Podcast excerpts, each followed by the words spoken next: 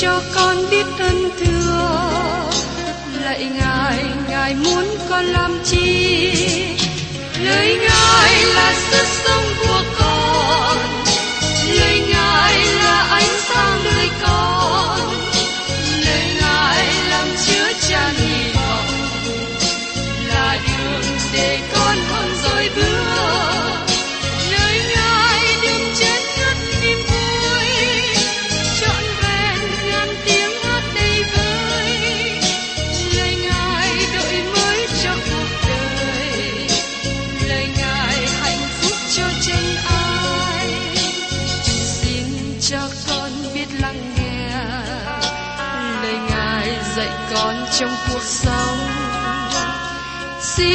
cho con biết lắng nghe. Lời ngài từng theo bước đời con.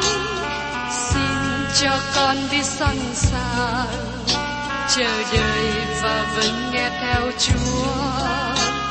Xin cho con biết sẵn sàng thực hành lời chúa đã truyền ban Hân hoan chào mừng quý vị đến nghe chương trình Tìm hiểu Thánh Kinh. Đây là một chương trình học kinh thánh liên tục và hệ thống trong thời gian 5 năm. Chúng ta sẽ lần lượt khảo sát từ sáng thế ký cho đến khải huyền. Mục sư tiến sĩ McGee là người được Chúa dùng để sáng lập và thực hiện chương trình này. Ông tin rằng lời của Đức Chúa Trời có khả năng đáp ứng mọi nhu cầu cho tất cả mọi người trên thế giới, không phân biệt chủng tộc, văn hóa, trình độ tuổi tác hay phái tính. Ước mong quý vị theo dõi liên tục và giới thiệu cho thân nhân bạn hữu cùng đón nghe. Kính chào quý vị và các bạn. Hôm nay chúng ta đến bài chót của sách Thessalonica thứ nhì. Tôi xin nhắc lại với quý vị một số điều đã đề cập trước đây. Trong Thessalonica thứ nhì đoạn 2, chúng ta kết thúc với sự kiện rằng những người tin nhận Chúa cần đứng vững trong lời của Ngài. Phaolô nói về việc Đức Chúa Trời yên ủi lòng chúng ta và làm cho chúng ta được vững vàng trong lời nói và việc làm tốt. Điều này liên hệ đến sự trung tín của chúng ta với Chúa Giêsu Christ. Phaolô cũng nói trong đoạn 2, câu 13 và 14 về địa vị sáng chói mà chúng ta có trong đấng Christ. Chúng ta được chọn, chúng ta được sự kêu gọi. Hỏi anh em yêu dấu của Chúa. Còn như chúng tôi phải vì anh em tạ ơn Đức Chúa Trời không thôi. Vì vừa lúc ban đầu, Ngài đã chọn anh em bởi sự nên thánh của Thánh Linh và bởi tin lẽ thật đặng ban sự cứu rỗi cho anh em. Ấy cũng là vì đó mà Ngài cũng dùng tin lành chúng tôi gọi anh em, đặng anh em hưởng sự vinh hiển của Đức Chúa Giêsu Christ chúng ta. Hôm nay chúng ta tiếp đến đoạn thứ ba. Paulo nói về trách nhiệm của người tin nhận Chúa, giống như ông đã nói với những cơ đốc nhân ở Epheso. Vậy, tôi là kẻ tù trong Chúa, khuyên anh em phải ăn ở cách xứng đáng với chức phận mà Chúa đã gọi anh em. Trong Epheso, đoạn 4 câu 1. Bây giờ, Phaolô nói đến những điều cụ thể trong đời sống của người cơ đốc nhân. Người tin Chúa cần đứng vững trong cuộc sống mà chúng ta đã tìm hiểu trong kỳ trước. Và phần thứ hai, người tin Chúa nên đứng vững trong việc làm. Người Telosanica bước đi trong mối quan hệ đúng với Chúa Giêsu và họ bị bắt bớ. Phaolô an ủi họ, ông hướng dẫn và khích lệ họ. Giờ đây Phaolô cũng cho họ biết rằng ông cũng ở dưới sự bắt bớ và khó khăn. Các bạn thân mến, nếu các bạn đứng về phía Đức Chúa Trời, các bạn phải trả một giá nào đó. Chúng ta đã thấy rằng những người tin nhận cần đứng vững trong lời của Đức Chúa Trời. Chúng ta đã thấy sự quan trọng trong sự bước đi của cơ đốc nhân. Họ cần đặt nền tảng trên lời của Chúa. Giờ đây, chúng ta đến công việc của người tin Chúa mà nó rất cụ thể. Điều này liên hệ đến những việc mà chúng ta tham dự. Lời của Đức Chúa Trời có thể đi vào lòng và vào đời sống của chúng ta. Mời quý vị cùng xem tiếp ở trong sách Thessalonica thứ nhì, đoạn 3, câu 7 đến câu 8. Chính anh em biết điều mình phải làm để học đòi chúng tôi, vì chúng tôi không có ăn ở sái bậy giữa anh em, chưa từng ăn dưng của ai, nhưng đêm ngày làm lụng khó nhọc để khỏi lụy đến một người nào trong anh em hết. Thưa các bạn, Phaolô trả tiền trong tất cả những gì ông ăn, ông không lợi dụng ai. Phaolô đêm ngày làm lụng khó nhọc để khỏi lụy đến một người nào trong anh em hết. Phaolô đã không để ai trả tiền lương cho ông khi làm công việc truyền giáo. Điều này đặc biệt áp dụng trong hành trình truyền giáo thứ nhất. Khi Phaolô đến một thành phố nào với công tác của người truyền giáo, không có ai chuẩn bị phòng ngủ trong khách sạn cho Phaolô, không có ai giúp tiền cho Phaolô, không ai bày tỏ lòng yêu thương khi Phaolô đến. Chính Phaolô tự lo tất cả chi phí cho lộ trình của ông. Phaolô đã nói điều này với người Thessalonica và với người Corinto. Khi Phaolô đi truyền giáo và thành lập hội thánh, ông tự cung cấp cho chính mình bằng cách làm nghề mai trại. Trong sách công vụ đoạn 18, câu 1 đến câu 3 kỹ thuật như sau. Rồi đó, Phaolô đi khỏi thành Athens mà tới thành Corinto. Tại đó, người gặp một người Juda tên là Aquila, quê ở xứ Bông. Mới từ nước Italy đến đây với vợ mình là Beresin, bởi vì vua Cơ có chỉ truyền mọi người Juda phải lánh khỏi thành Roma. Phaolô bèn hiệp với hai người, vì đồng nghề nên Phaolô ở nhà hai người làm việc chung nhau, và nghề của hai người đó là mai trại. Thưa các bạn, dầu vậy, sau khi Phaolô thành lập hội thánh và trở lại thăm viếng họ lần thứ nhì, lần thứ ba, ông có nhận tặng vật từ nơi họ. Phaolô nói rõ với người Galati, họ nên dân hiến, ban cho. Ông cảm ơn người trong hội thánh Philip về quà tặng của họ. Chính Phaolô cũng đem tiền dân hiến từ các hội thánh trong hành trình truyền giáo lần thứ ba để giúp cho các thánh đồ nghèo ở Jerusalem. Dĩ nhiên, lẽ thật lớn về sự đến của Đấng Christ không có thúc đẩy Phaolô có những quyết định cuồng tín hay những hành động không hợp liên quan đến vấn đề tiền bạc như vậy. Mỗi thời kỳ đều có những người cuồng tín. Vào cuối thế kỷ thứ 20, một số người nghĩ rằng Đấng Christ trở lại, vì thế họ bán hết nhà ở và tài sản, mặc áo trắng và ngồi trên nóc nhà chờ đợi Chúa Giêsu trở lại. Có một số hành động mà chúng bị kể lại cuồng tín. Thí dụ như tại sao họ phải lên mái nhà? Có phải họ nghĩ rằng Chúa Giêsu sẽ dễ cất người tin Ngài lên không trung khi ở trên mái nhà? Nếu nghĩ thế, thì họ nên lên núi chờ đợi Chúa Giêsu cất lên thì tốt hơn. Kế đến, tại sao họ cần phải mặc quần áo trắng? Tôi nghĩ rằng Chúa sẽ cho chúng ta mặc quần áo thích hợp khi chúng ta đến trước sự hiện diện của Ngài. Thứ ba, tại sao họ bán hết tài sản để lấy tiền mang theo? Các bạn thấy rằng những người này làm những việc thiếu hiểu biết bởi vì họ nghĩ rằng Chúa Giêsu sẽ đến nay mai. Nhưng thưa các bạn, nếu các bạn nghĩ rằng Chúa Giêsu sẽ đến cách mau chóng, các bạn cần làm công việc Chúa cách chăm chỉ, sốt sắng hơn. Các bạn sẽ trở nên bận rộn trong công việc của Chúa. Ngài muốn các bạn tiếp tục gieo hạt giống đạo của lời Chúa ra cho những cánh đồng trong thế gian để chúng có thể mọc lên và chờ đợi ngày của mùa gặt sắp đến. Trong Thessalonica thứ nhì đoạn 3 câu 9, Phaolô nói tiếp: Chẳng phải chúng tôi không có quyền được ăn dưng, nhưng muốn làm gương cho anh em, để anh em bắt trước. Phaolô nói rằng, ông là sứ đồ đã dẫn dắt họ đến với Chúa và thành lập hội thánh. Ông có quyền để nhận lấy sự dân hiến. Do vậy, Phaolô đã không làm điều đó, bởi vì ông muốn làm gương cho những người tin Chúa Giêsu ở Thessalonica để họ không bị hiểu sai lệch, để họ khỏi rơi vào sự cuồng tín. Mục sư Mạc Kỳ kể lại rằng, trước đây khi tôi dạy trong trường Kinh Thánh, có hai học sinh có suy nghĩ cuồng tín. Họ là vợ chồng. Họ đến với tôi và nghĩ rằng họ là những thánh đồ thượng hạng. Họ nghĩ rằng họ trỗi hơn mọi người khác. Nhưng khi họ làm bài thi, điểm của họ ở mức thấp, C và D, bởi vì họ thiếu hiểu biết lời của Chúa. Dẫu rằng họ có vẻ rất là thuộc linh. Thời gian sau đó, họ đến với thành phố nơi tôi đang hầu việc Chúa và hội thánh và tham dự nhóm thờ phượng, nhưng họ chưa là hội viên của hội thánh. Họ nói rằng họ muốn đi truyền giáo. Khi nghe thế, tôi hỏi cặp vợ chồng này, anh chị có đủ tiền ủng hộ cho công tác này chưa? Họ trả lời, chưa có. Tôi hỏi thêm, như vậy làm cách nào anh chị có thể sinh sống khi đi truyền giáo? Họ nói, tôi tin cậy vào Chúa. Tôi nói, thật rất tốt khi tin cậy vào Chúa, nhưng tại sao anh chị không tin cậy vào Chúa để tạo sự ủng hộ tài chính trước khi đi truyền giáo? Tại sao anh chị không đến với cơ quan gây quỹ truyền giáo để nói với họ rằng anh chị cần tài chính ủng hộ cho việc truyền giáo? Nếu Chúa chiêu gọi anh chị đi truyền giáo, Ngài sẽ mở đường để anh chị có tiền chi phí. Chúa sẽ cảm động một số người nào đó cầu nguyện cho anh chị và ủng hộ tài chánh. Khi tôi nói thế, họ trả lời rằng, chúng tôi không muốn làm cách đó. Chúng tôi chỉ muốn tin cậy vào Chúa.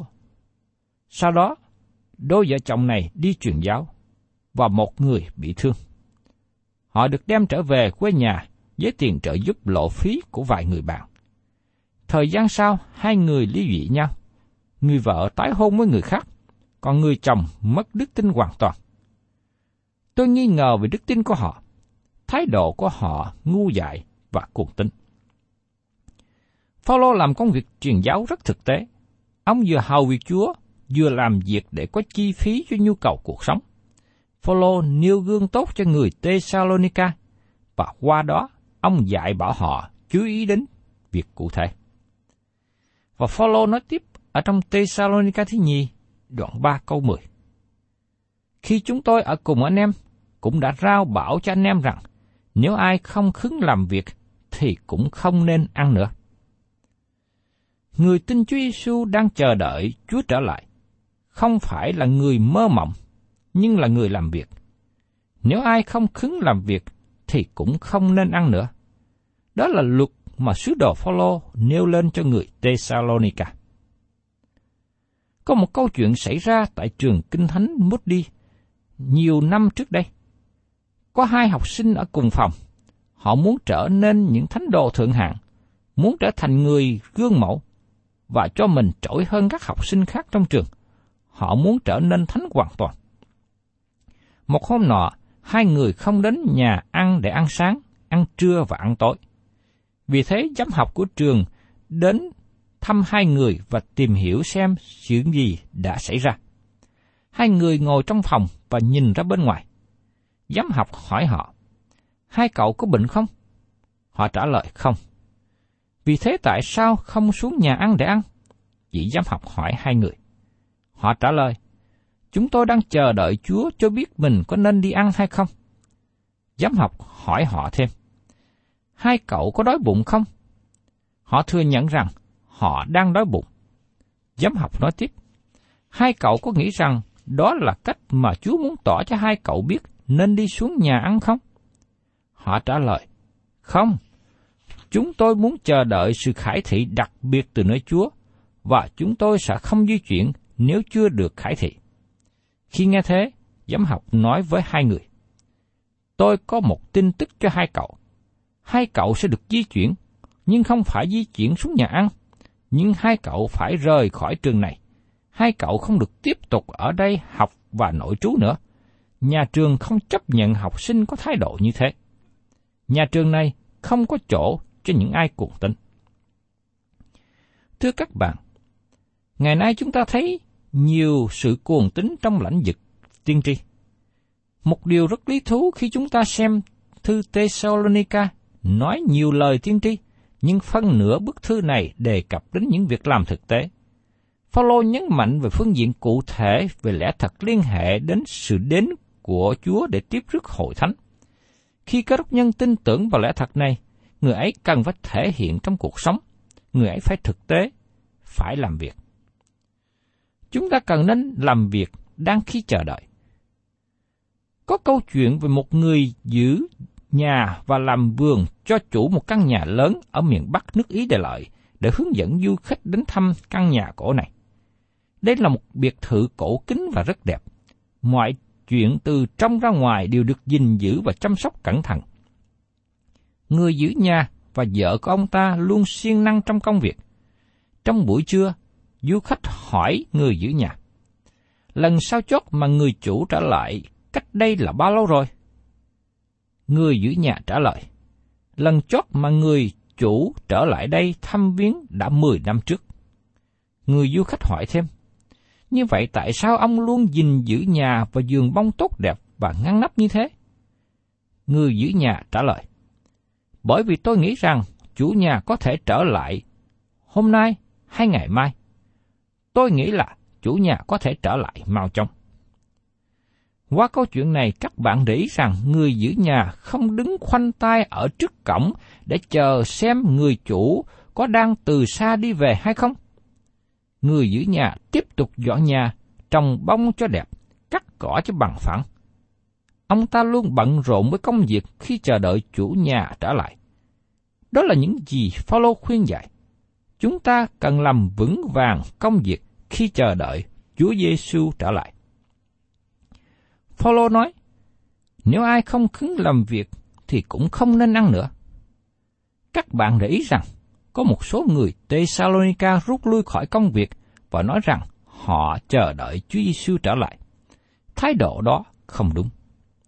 Chúng ta biết rằng, khi chúng ta chờ đợi Chúa Giêsu trở lại, mỗi người cần phải siêng năng, trung tính trong công việc.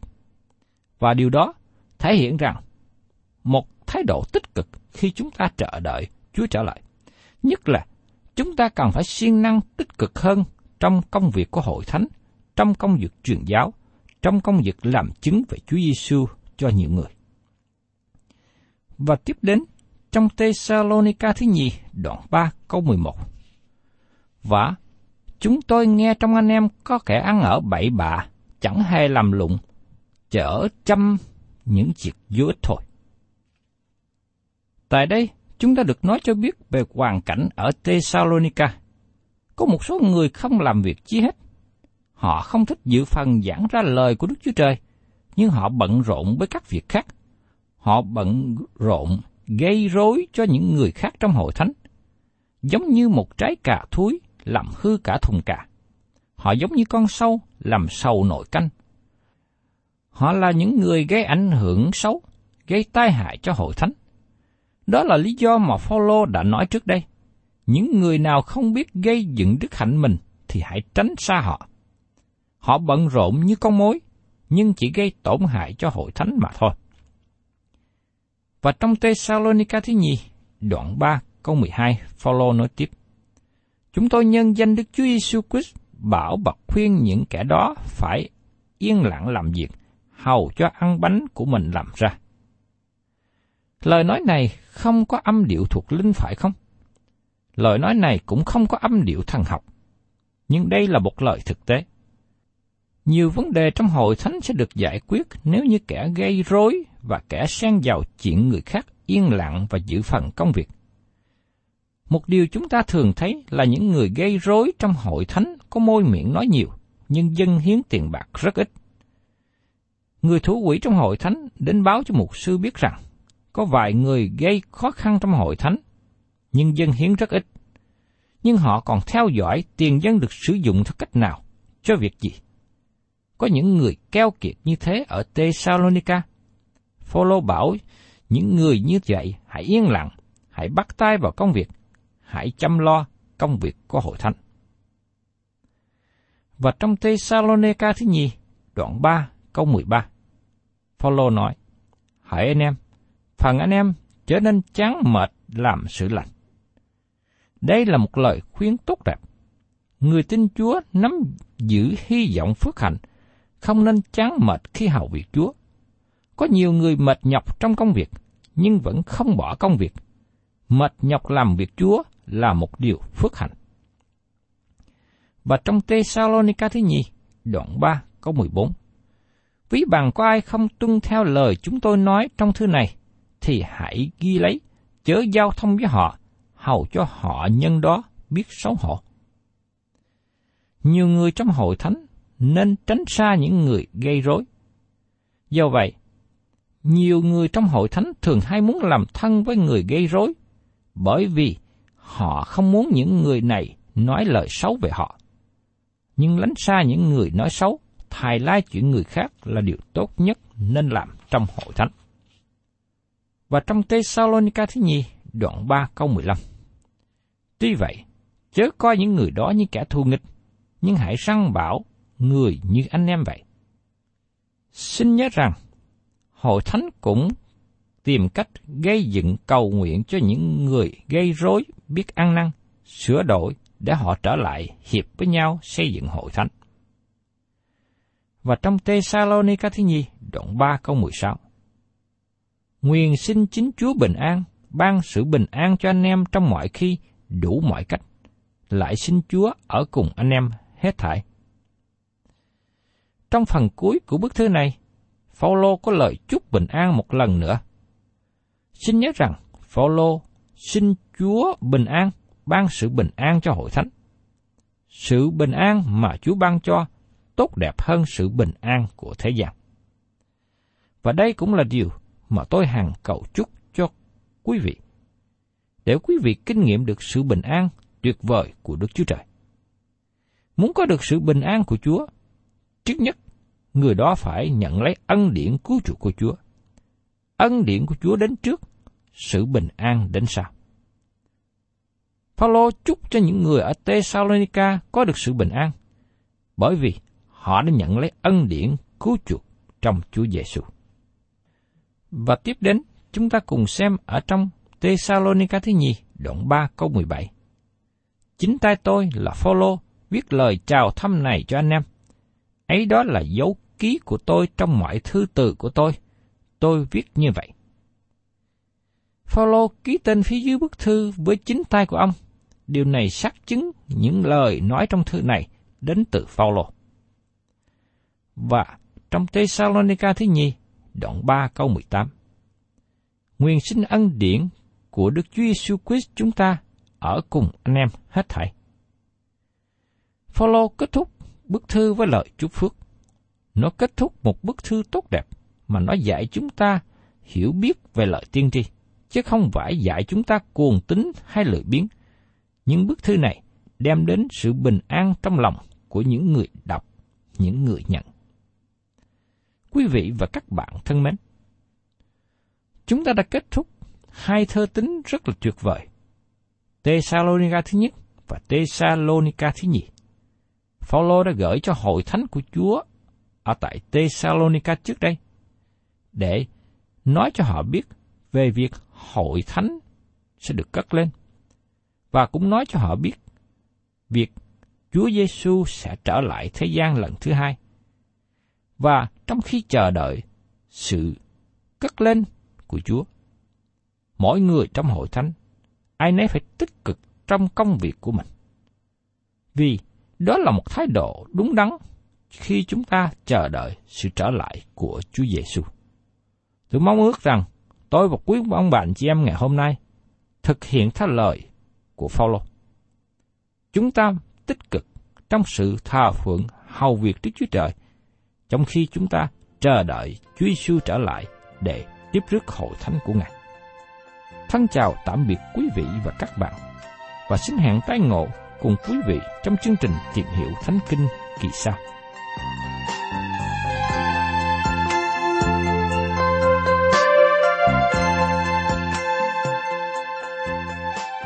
Cảm ơn quý vị đã đón nghe chương trình Tìm hiểu Thánh Kinh.